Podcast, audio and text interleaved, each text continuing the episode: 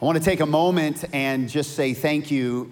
Uh, I was able to take the time off not only because of a great team who believes in me, but a staff who can cover the bases and not only cover the bases and maintain, but excel forward with weeks of hope reaching hundreds of people in our community, uh, services, preaching. Didn't our team just do a great job over the last few weeks? Would you just honor them for me?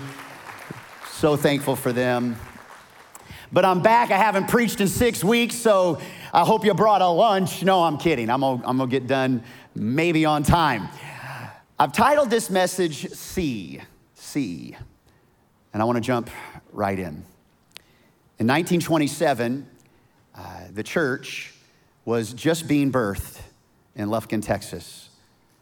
A young man had a dream to start a church like this, and developed a group in his living room. A few months later, they had a tent out downtown and started services. Later, they would buy a little piece of property, and in 1928, the lights would turn on for this church. 95 years later, we were, we were Timber Creek Church now celebrating what God has done for 95 years. Simultaneously, though, and coincidentally, across the nation, there was a man by the name of Morris Frank, not related to Morris Frank Park here in Lufkin, but Morris Frank in Tennessee. And Morris was dealing with a disability. Morris was born blind.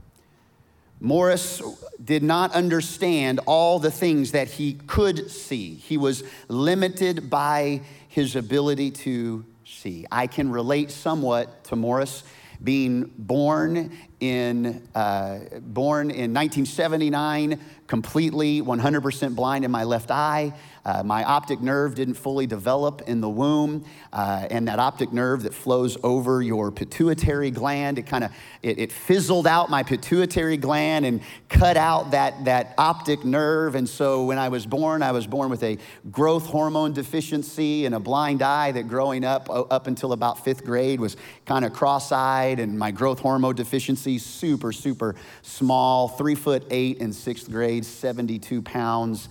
Lady killer. And uh, cross-eyed it was awesome. And uh, i'd be like hey you know talking to the girls and like are you talking to me? Are you are you looking at?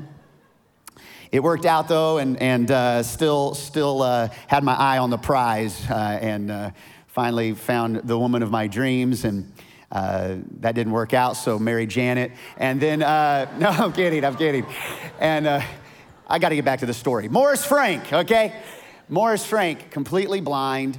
In the meantime, across the world in Switzerland, there was a woman by the name of Dorothy Eustis who was training German shepherds for the police force. Morris Frank had read about her ability to train these dogs to go in and sniff out with their senses, see what the police couldn't see, smell what the police couldn't smell, hear what the police couldn't hear. And she was training these German shepherds to be a help to the senses of the police force. Morris wrote a letter to Dorothy saying, I think we could do this for a huge portion of our community. I think we could create seeing eye dogs. Well, Dorothy took his letter and considered it and met Morris Frank and later trained the first seen eye dog, Buddy. Morris and Buddy became close partners. And a year and a half later, Morris and Buddy flew to New York City. They did not do this uh, demonstration in a small field in a rural community, but there in Times Square in New York City, they demonstrated the power of the seeing eye dog as Buddy guided Morris with no help from anybody else, guided Morris through the very busy streets of downtown New York City. A few months later, people realized the obvious need and the company, Seeing Eye Company, was birthed. Now, thousands upon thousands upon thousands, 90 plus years later, of Seeing Eye dogs have been trained to help the blind community. The mission of the Seeing Eye Company was simple. Here was their mission. Here's why they existed to make the entire world accessible to people who are blind, to make the entire world accessible to people who their world was very limited. The same is true today. Sight is a great asset, but sight is also one of our greatest needs. You see, not only the ability to see physically, but there is a reality of spiritual blindness that plagues all of us. A blindness in men and women of all ages, young and old, seasoned and inexperienced. A blindness to see the whole world that God has prepared for them, a unique design on their life to know God personally and to find and experience freedom from anything holding them back, to discover that God sized design in them and then to make a difference in their world. That, that big world, Jesus wants to make accessible to everybody. Unfortunately, we live in a world, we live in a culture that not everybody has seen what God wants them to see. Some of you have kiddos that aren't seeing what you want them to see, let alone what God wants to see. Sight is such a big deal. We, we say things like this oh, uh, why didn't I see that? Or I just didn't see it coming. Or we try to explain ourselves and say, don't you see what I'm trying to say? There's a reality of a struggle of sight that we deal with. This is no new struggle. This is not just for us that have evolved in the 21st century. No, the Apostle Paul was dealing with those realities in the New Testament years after Christ had died and resurrected. Paul wrote in Second Corinthians, he says, The God of this age, the enemy, the, Satan, he's blinded the minds of unbelievers so that they can't see the light of the gospel, the good news that displays the glory of Christ. That's how people that can hear about Jesus day in or day out, or they can hear Jesus all throughout their life. They have a praying grandma or a praying mom or praying dad, but yet they just, they finally at some point they say, Oh, the light finally turns on. Why? Because for a long time they just had been blind to the good news of a good God because their, their other eyes have just been searching for something that would make them whole and those things just won't ever satisfy. But it didn't just start with us, it didn't start with Paul. You back up to even Jesus says, You're the salt of the, of the earth, you're the light of the world. You're supposed to help people see. And you back up even into the Old Testament, into the book called First Samuel, chapter 9. We read this line. Here's what First Samuel says. Now, formerly in Israel, it was a nation, an important nation now, an important nation then, if someone went to inquire of God, they would say, now pause, if you want to go inquire of God today, here's what you would do. You would say, hey, God, you, you don't have to do what the Israelites did. There was a process they went through, but that process shifted when Jesus came, born of a virgin, lived the sinless life, died the perfect death for you in your place. He broke the veil in between the Holy of Holies and us, and now we have unfettered access into God. We can go to Him anytime, right this moment, no matter what I've done, no matter what you've done, no matter what I got, no matter what you got, no matter what I'm dealing with right now, no matter what you're dealing with right now. I mean, even though I got some stuff, yeah, even though you got some stuff, God is interested in you. He sees you way before you could ever see him. But back in the day, there was a process. When they needed to inquire of God, they would simply say, Come, let us go to the seer. Come, let us go to the seer. Because the prophet in that day used to be called a seer. We don't live in that day anymore. God is calling us to see what he sees and to be seers into a world that is blind. Let's have a prayer together. Father, the next few moments we have now, will you situate our priorities? Will you situate our senses to lean into you? Our ears open to hear, our minds open to learn, our hearts open to receive our hands and feet open to serve, our eyes open to see everything you want to show to us and everything you're calling us to become. We ask it in Jesus' name. Amen. If you're taking notes today, I just want to give you five symptoms of a seer. Five symptoms of a seer. These are not relegated to the pastor. These are not relegated to a pastoral staff. These aren't relegated to just that real spiritual grandma. You are called to be a seer. And in 1 Samuel 9, this statement about going to see the seer, it's packed into this real interesting story of major importance. This is the story where the curtain opens up on the Broadway show, learning about a new character that's going to step on to the stage of human history, a critical player in the nation of Israel, the very first king of Israel to be anointed. His name is Saul. This is the story of Saul stepping on to the stage. And here's how that story goes. There was a Benjamite, a man of standing, whose name was Kish. Kish was awesome. You, he was a man of standing. He was popular in the city. It may be because Kish would always be wearing a, a white mask and black eyes and always sticking his tongue out, la, partied with a guitar. No, that's a different Kish. That's a, that's a different Kish.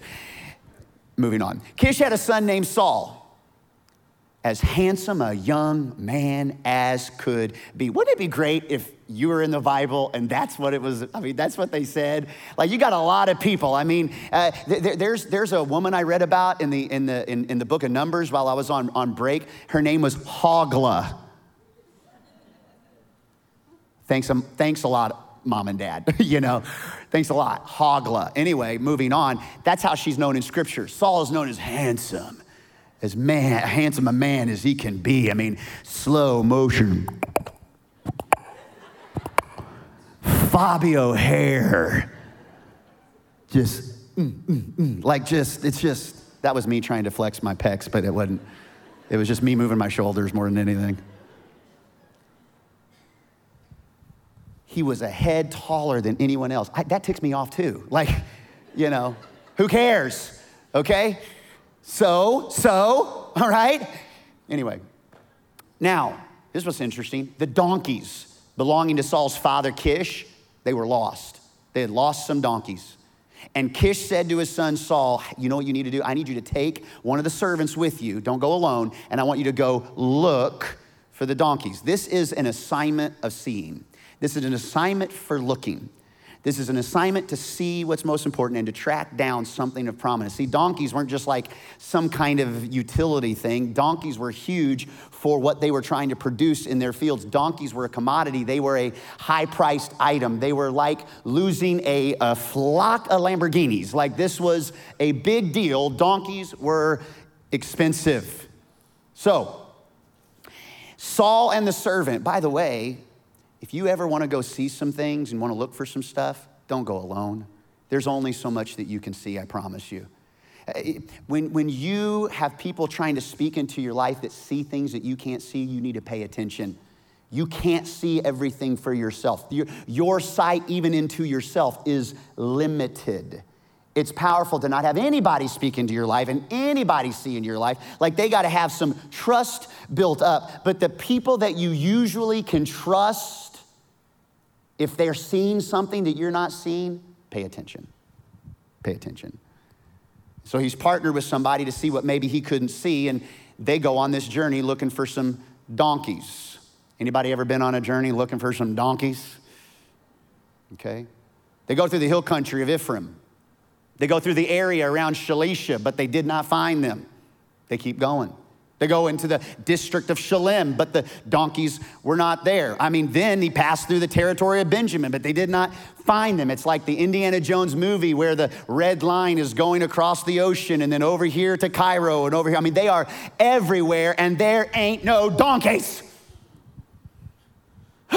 when they reached the district of Zuph, Saul said to the servant who is with him, Whoa, and they stop and he says, Hey, Keith because that was his servant's I don't know if that's a servant's name, but we'll just call him Keith today. Keith, come on, let's go back. Let's go back. Or my father's gonna stop thinking about the donkeys and he's gonna start worrying about us. Dad's not gonna be worried about the donkey. He's probably worried about us now. What is Saul really saying? What is Saul really saying? He's really saying, I'm worried about me. I'm sick and tired of doing this. This is dumb.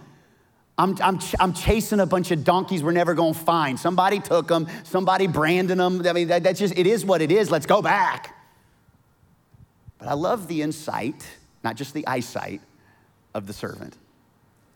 Servant replied, Look, again, there's this underlying reality of seeing something in this passage. Look, in this town, there's a man of God, and he's highly respected, and everything he says comes true. Let's go there now, and perhaps he'll tell us what, to, the, what way to take.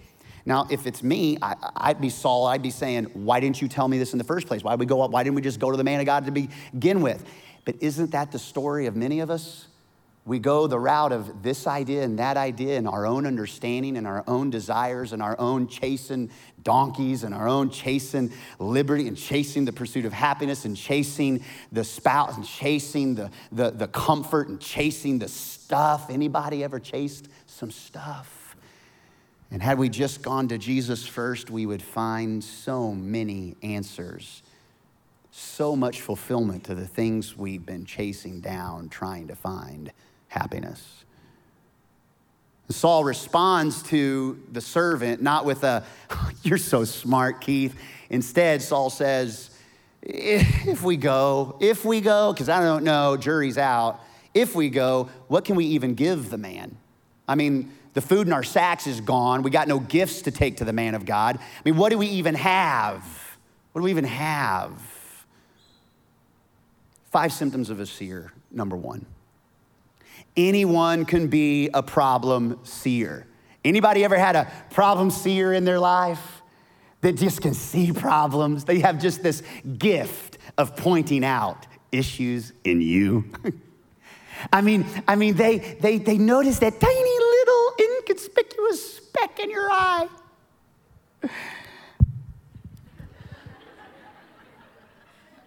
hey, you got a little, you just got a little something there. You got a little something. And they got a microphone hanging out of there. They got a sequoia tree hanging out their eyeball. Anyone can be a problem seer. Anyone can spout criticism. Anyone can see what can't happen. But if you want to be a seer, seers are problem solvers. You want to be a seer for your family. You want to be a seer in your marriage. Anybody can see the problems in marriage. We all got them. But it's the kind of people that can see through that mess to what God will do and what God can do and what is beyond right now the detour in your life. Seers are problem solvers. Solutions are hard to see when it's all about me. See, Saul is trying to veil, he's trying to put a veil over his, uh, his selfishness my dad is going to be really worried. My dad's to be worried. We ought to go back because, you know, I just want to care about my dad. He doesn't care about his dad being worried, he cares about him being tired. When it's all about us, oh, my wife makes me so frustrated. I do this, I. Solutions very, very rarely come to those who it's all about you. We have to look beyond ourselves. Even if they're great, we can see that excuses solve no problems. We don't got a lot of food. Keith says, so. We don't got any money. He says, so. We can still do this. And no matter what you've been facing, no matter what you've been dealing, no matter if you feel like what you have to bring to God is an empty pocket, all you have in your pocket may not even be empty. It may be full of regrets. It may be full of past. It may be full of hurts. It may be full of struggles. It may be full of addictions. It doesn't matter what you have to bring to the feet of Jesus. Just come to Jesus. Just let him see beyond what you have to what he can take away and what he can give and what he can show you and what he can do and who you can become. Because even if they're great, excuses in your life will solve no problems. I'd, I'd come to church, but I'm so busy. You think that people that sitting next to you got nothing else to do on Sunday? You think all of us are just like, oh, I guess I'll just go to church on Sunday? No, I'm too busy. No, I can't afford to tithe. No, I can't afford to serve. I just don't have time to serve. You, you, you think that the only people that serve here are people that are looking for something to do? There are high powered, crazy effective, and super busy leaders serving every week. Why? Because they have seen what God wants them to see and they have experienced what God blesses when they put others first and His kingdom first. There's just something powerful when we serve. Solutions usually appear after long obedience in the same direction. If you're looking for a solution to a problem, sometimes it's going to be going through the territory of Shalisha.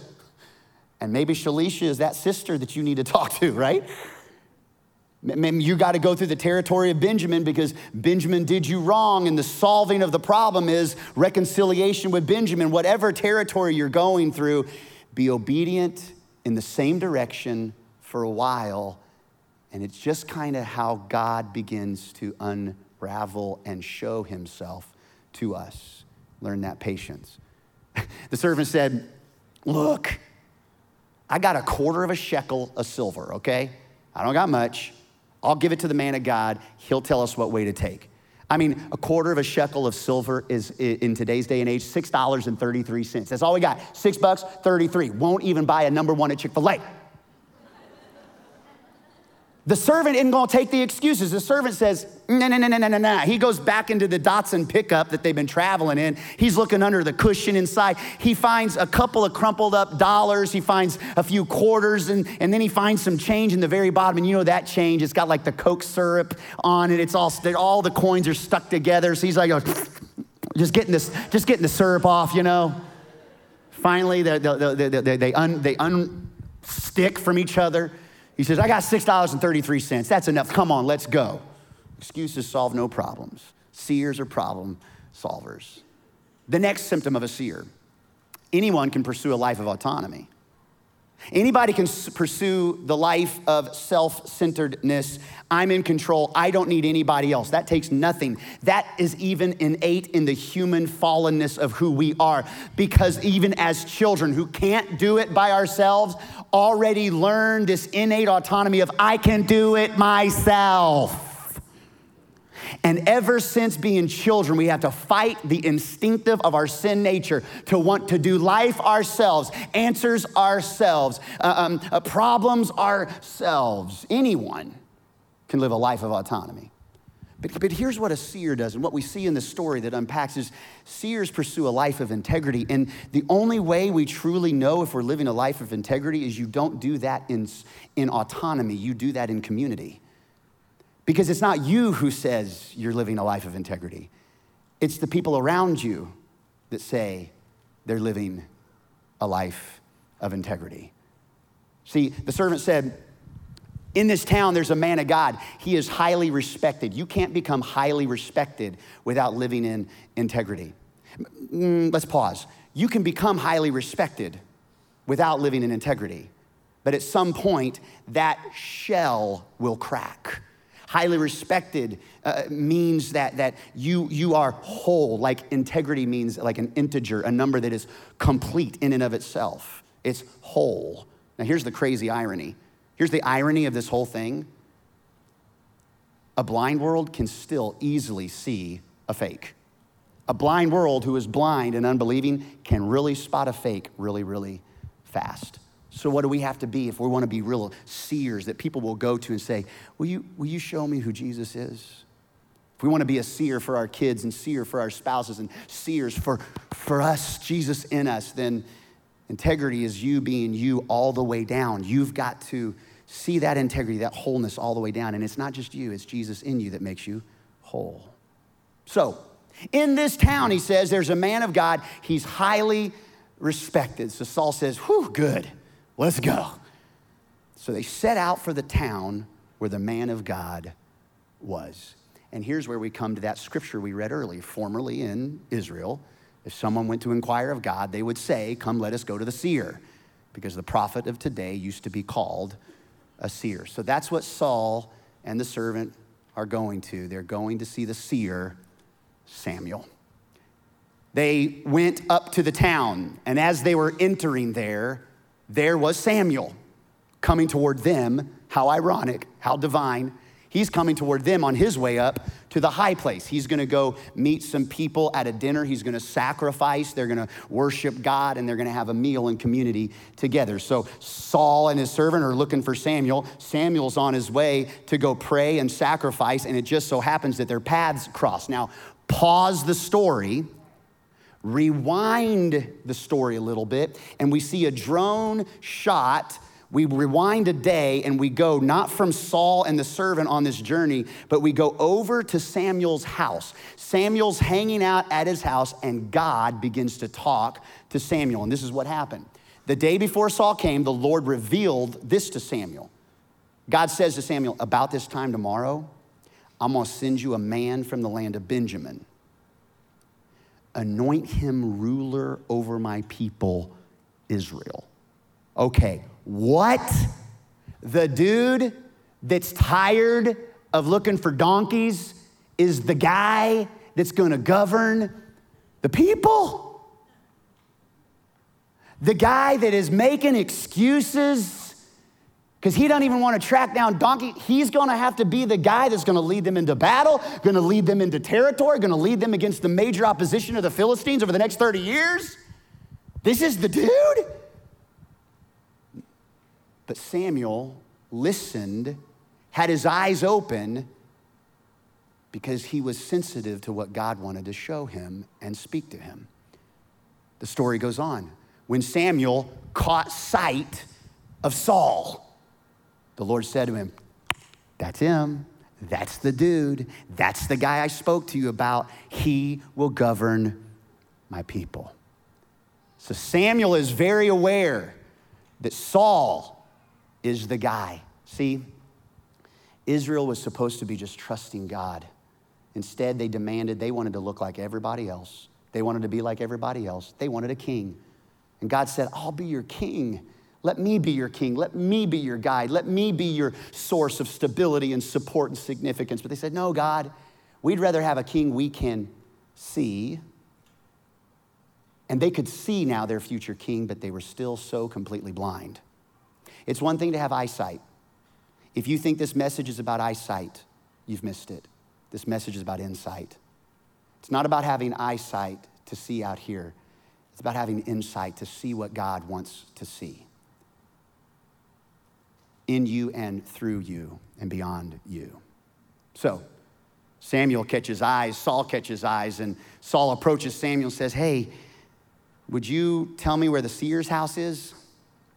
And I love the confidence in Samuel's response. He says, I'm the seer. You're the seer? I'm the seer. He says, Hey, go up ahead of me to the high place. Today, you're gonna eat with me. He doesn't say, I'm the seer, I know where your donkeys are. Go three miles, turn left, they're there in the field, just, you know, hee hawing.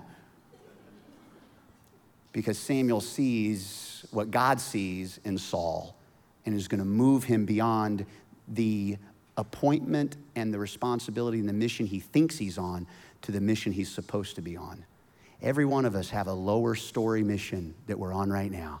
God always has a higher story mission for us to be on. It's always a higher mission, his kingdom versus our kingdom. He says, Hey, you go on up there and we're going to eat together. And then he says something so powerful. I hope you see this. In the morning, I'm going to send you on your way. I'm also going to tell you all that's in your heart. See, we are really good with telling people what's on our heart. I need to get something off my chest. I just, I just want you to hear my heart. We want to share what's in us. We want to be able to say everything that's in us, but we need people that will see into us and say things to us that they see that you cannot see because there are areas in your life there are areas you can't see around. There are bends in the road that other people with a different perspective can see that you cannot see. Write it down. Anyone can call out and criticize the spots in others. We're good at that. I want to share my heart, and I also can criticize the spots in you. Criticism. It is sneaky, it is snaky, and it is a national pastime. Major League Baseball, apple pie, and criticism. People just getting degrees in criticism these days. I mean, black belt in criticism. Am I right or am I right? And it's spots, all kinds of spots. Guess what? You got spots, I got spots. We all got spots. And you know what they are? They're blind spots. I can't see them. Maybe you can see them, I can't. They're dumb spots. I'm dumb in that area. I'm not, I, I don't know, I don't, don't got all the information. You got information I don't got. It's a dumb spot. Okay, give me a break. It's a deaf spot. You hear it, I don't hear it. You can hear that? I don't hear that. Do you hear what I hear? I, I, I don't hear it. You hear that? Yeah, you can't hear that? Yeah, there's deaf spots in me. There's also hot spots. There's hot spots that like drive me crazy like a dog. Just, ah, just I got hot spots, and you can criticize those things. Nobody, nobody, like we grow up being able, it's a gift that is innate in our human nature. But seers, they call out and carve out dormant potential in others. See, Saul could not see in himself what Samuel could see because God saw it. There are things in your children that you don't yet see, but God is calling you to be a seer of your children.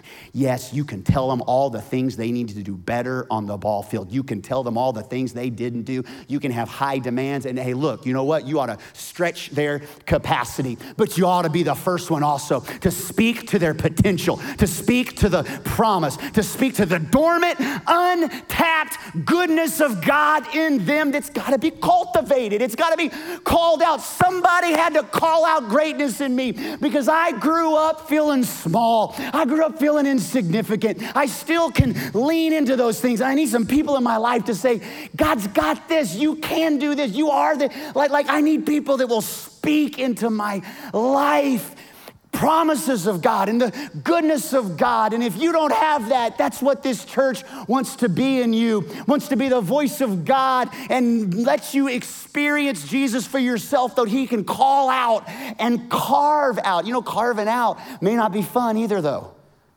Sometimes to carve out the potential, there's some sweat and there's some blood and there's some tears and there's some sacrifice.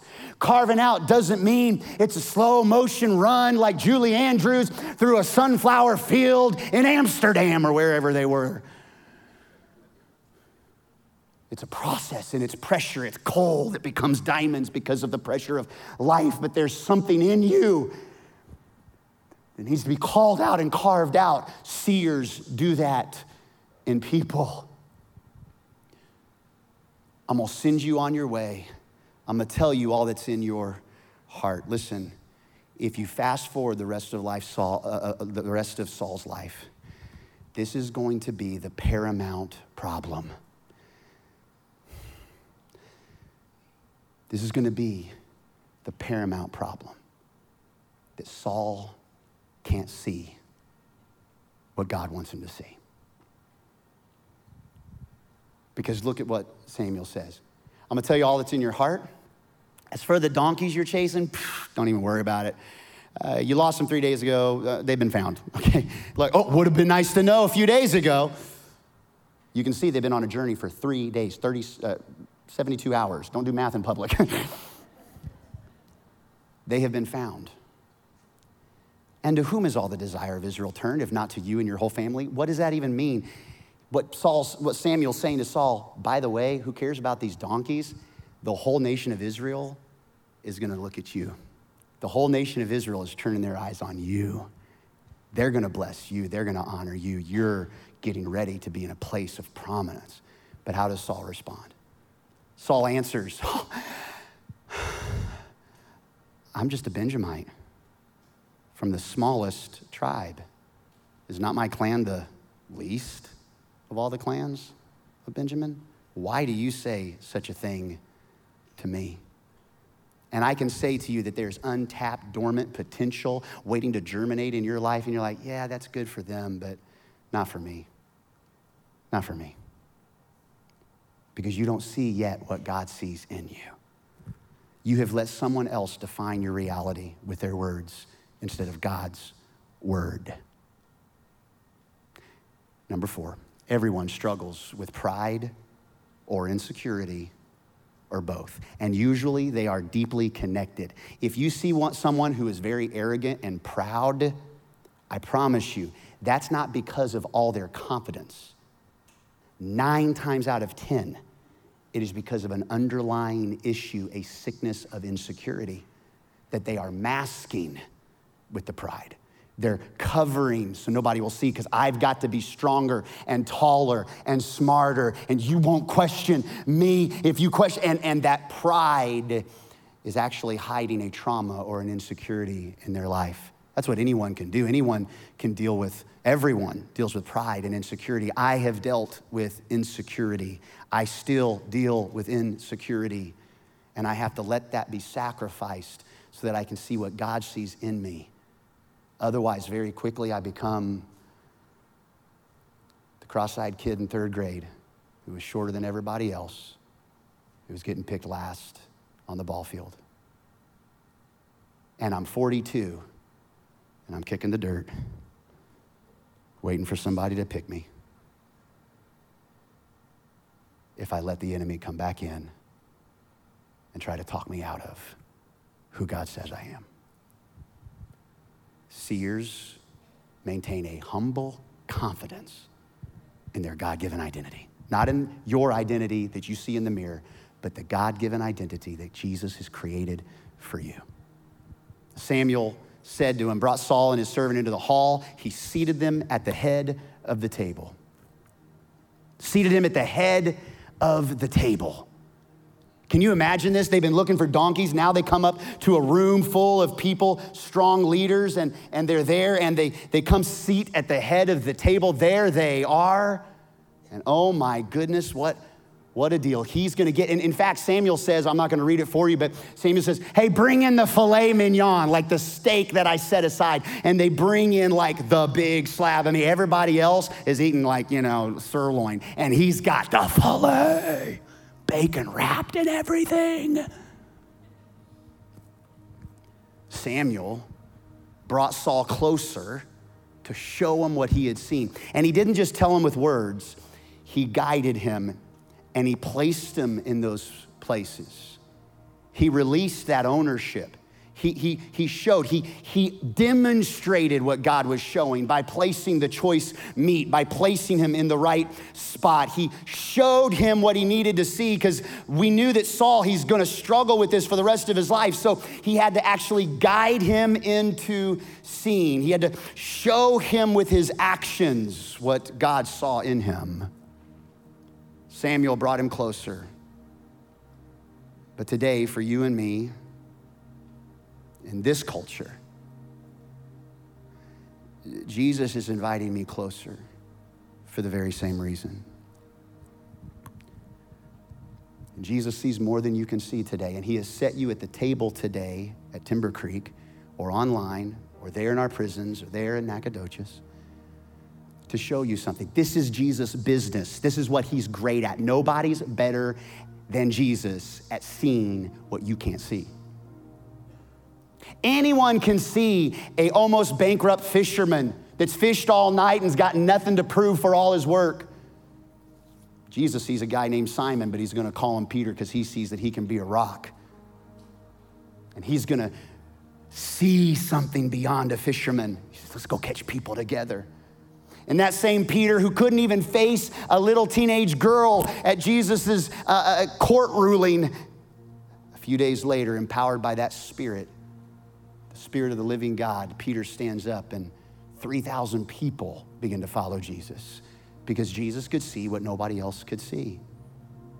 Jesus sees someone who can be with him in paradise where everyone else was just seeing a common criminal. Everyone else saw the issue that nobody had any food and there's thousands of us and there's nothing to eat. And Jesus sees a lunchbox and a little boy who can sacrifice and he sees a miracle and provision. Jesus sees you and your pain and your problem and the circumstances. And he sees beyond that from who you are to who you can become. Don't settle. Don't settle for just a donkey assignment. Just chasing donkeys. Jesus wants to show you more. That's why twice a year, we do something along with thousands of other churches across the nation that is 21 days of prayer. Starting tomorrow at 6 a.m., not only online, but right here at the broadcast location and at Nacogdoches at 6 a.m. to 7 a.m., a very scheduled time of worship. There'll be a devotional. There'll be a few minutes where you can sit quietly and uh, meditate, or you can pray, or you can read, whatever. There's uh, resources that you can read through. It's not just twiddling your thumbs, unless that's what you want to do. You can step outside for a few minutes and you can walk the parking lot if you want to do that, like whatever. But then we end with a little bit of corporate worship and a prayer, and then we dismiss you to go on your day right at seven o'clock. For the assignment that God has for this church in the near future, for what's about to happen, and lots of things are about to happen from multiplying leaders to multiplying locations. God is working behind the scenes to put some things together that I can't wait. I can't talk to you about it right yet but God is on the move, everybody. And the multiplication of leaders and the multiplication of locations, there's something about ready to happen here. We cannot do it without men and women of God being seers and praying to see what God wants us to see. So I hope in this next season of 21 days of prayer that you'll become a seer. And maybe you're already a seer, that God would dial in his prescription for you. See, the C&I company, they were all about making an entire world accessible to people who are blind. Timber Creek, we're all about your God given potential. That's our mission. And part of that God given potential is that all of us would make Jesus accessible to people who are blind. We are about ready to step in the rest of August, September, October. At the movies is coming. I'm going to start a series of messages that are going to be very relevant to everybody. This is a great time to invite people Invite your unchurched friends. Maybe they've been churched, but they're kind of out of church, out of the habit of being a part of a community. Invite them. Be an inviter. Let's fill these empty seats in the 1115 service. Why? So we can have a full service? No, so people can see what Jesus wants them to see. And maybe you're here today, and all I've being said, the truth is, in your own heart, you recognize you're kind of blind. That's okay. Jesus can make all things new. He gives sight to those that need it. At all of our locations, would you just close your eyes this morning? Bow your heads. There are two prayers right now. The first prayer is this a key prayer. You're here, and the truth is, you're not following Jesus.